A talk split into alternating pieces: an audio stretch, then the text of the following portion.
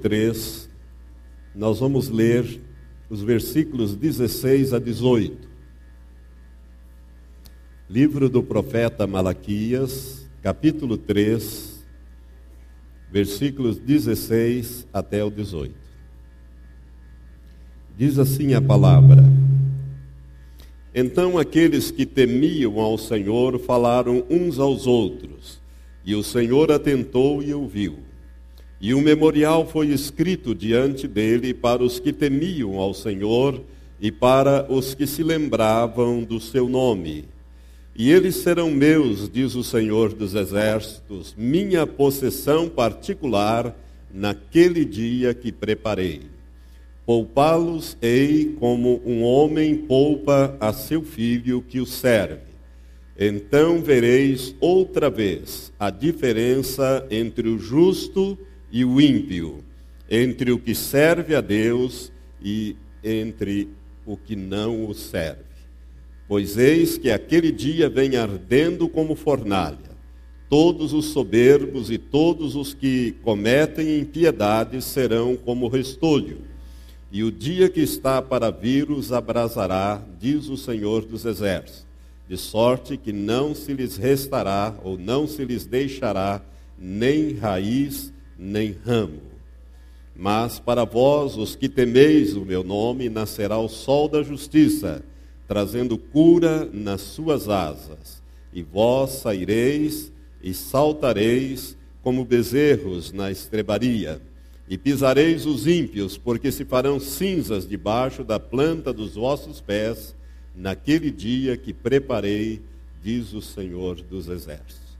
Nós lemos também além dos versículos mencionados, mais o capítulo 4, versículos de 1 a 3 do livro do profeta Malaquias. Irmãos,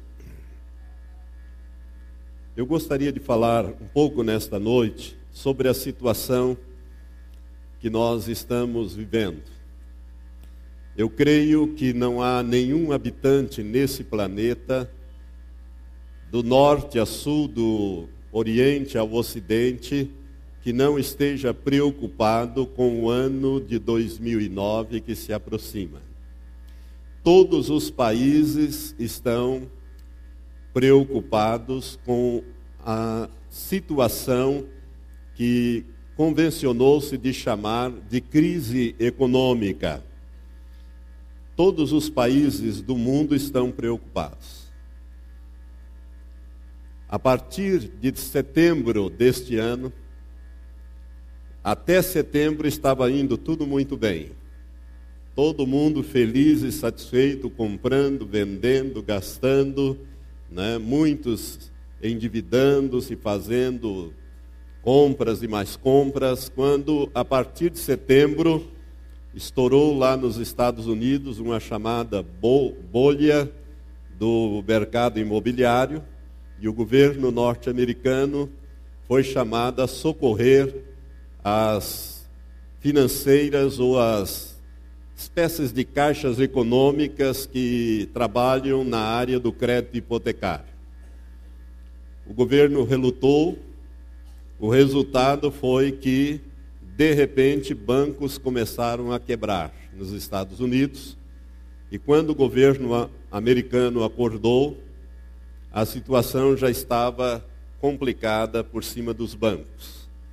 E o governo americano, os irmãos sabem, teve que aprovar, assim, rapidamente, com muita dificuldade, um plano de socorro aos bancos de mais de 800 bilhões de dólares. A Europa, ao, ao pressentir essa situação e ao examinar a, a situação dos seus bancos, ficou apavorada e entrou de cabeça nessa crise e aprovou um socorro ao sistema bancário europeu de 2 trilhões e 700 bilhões de dólares, entrando só a Alemanha com 500 bilhões de euros para esse socorro. Porque viram que os bancos, tanto americanos como europeus, estavam numa situação de dificuldade, alguns quebrando, como quebraram efetivamente, e isto poderia levar a um caos financeiro no mundo. Aliás, é uma, é uma espécie de uma fase. Primeiro as financeiras, depois os bancos e depois os países. Na Europa já quebrou um país. Né? A Islândia declarou que não tem condições de arcar lá com ajuda ao seu sistema bancário. Ou seja, o país não tem recursos para socorrer o sistema bancário, o que veio a, a se constituir no primeiro país a praticamente quebrar em face dessa crise. E nós estamos entrando no ano de 2009 com muita gente apreensiva, muita gente preocupada. Eu creio que nós aqui no Brasil temos uma situação um pouco diferenciada, conforme as nossas autoridades têm falado, nosso governo tem falado, tem mostrado, o Brasil está, parece que, numa situação um pouco diferenciada dos países chamados do primeiro mundo. Mas, irmãos, nós não devemos ter nenhuma ilusão. Se os países ricos quebram, os pobres vão sofrer as consequências, vão quebrar também, ou vão sofrer as consequências. Então, eu gostaria de falar algumas coisas sobre esta situação que está ocorrendo no mundo, porque nós precisamos estar atentos àquilo que Deus está falando. Muitas vezes Deus fala através de certas coisas que ocorrem e nós não, muitas vezes não prestamos atenção naquilo que Deus está falando.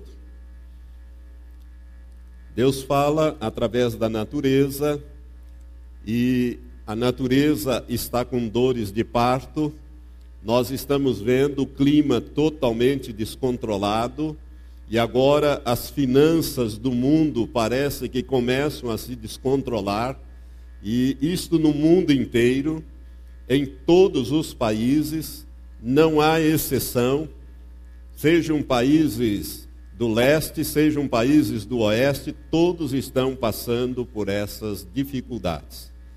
Então eu gostaria de falar algumas coisas que eu sei e que já tenho falado à igreja quando ministro sobre a segunda vinda de Cristo, sobre escatologia, eu tenho ministrado sobre uma visão que Deus deu há 35 anos atrás ao pastor David Wilkerson, nos Estados Unidos.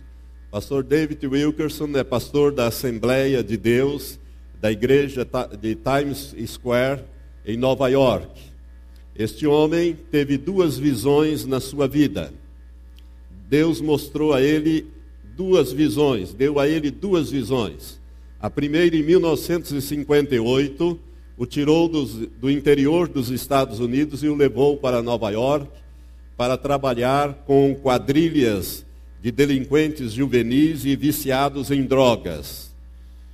E o resultado deste, dessa visão foi o aparecimento no mundo inteiro destes, desse trabalho de libertação chamado é, Casas de Recuperação para Drogados, para Viciados, chamado Movimento de Libertação de Vidas, ou MOLIVE, espalhado pelo mundo inteiro. Foi uma visão que Deus deu ao pastor David Wilkerson em 1958. Né, milhões milhares e milhões de viciados, de drogados, de delinquentes juvenis foram libertos, salvos e trabalhando hoje, inclusive, como missionários. E o pastor conta isso num livro chamado A Cruz e o Punhal, que muitos já leram aqui. Em 1973, Deus deu a David Wilkerson uma outra visão, que é uma segunda visão. E o Senhor mostrou a ele cinco grandes calamidades que viriam ao mundo quando estivesse na iminência de Jesus retornar. E uma dessas calamidades é esta confusão econômica que o Senhor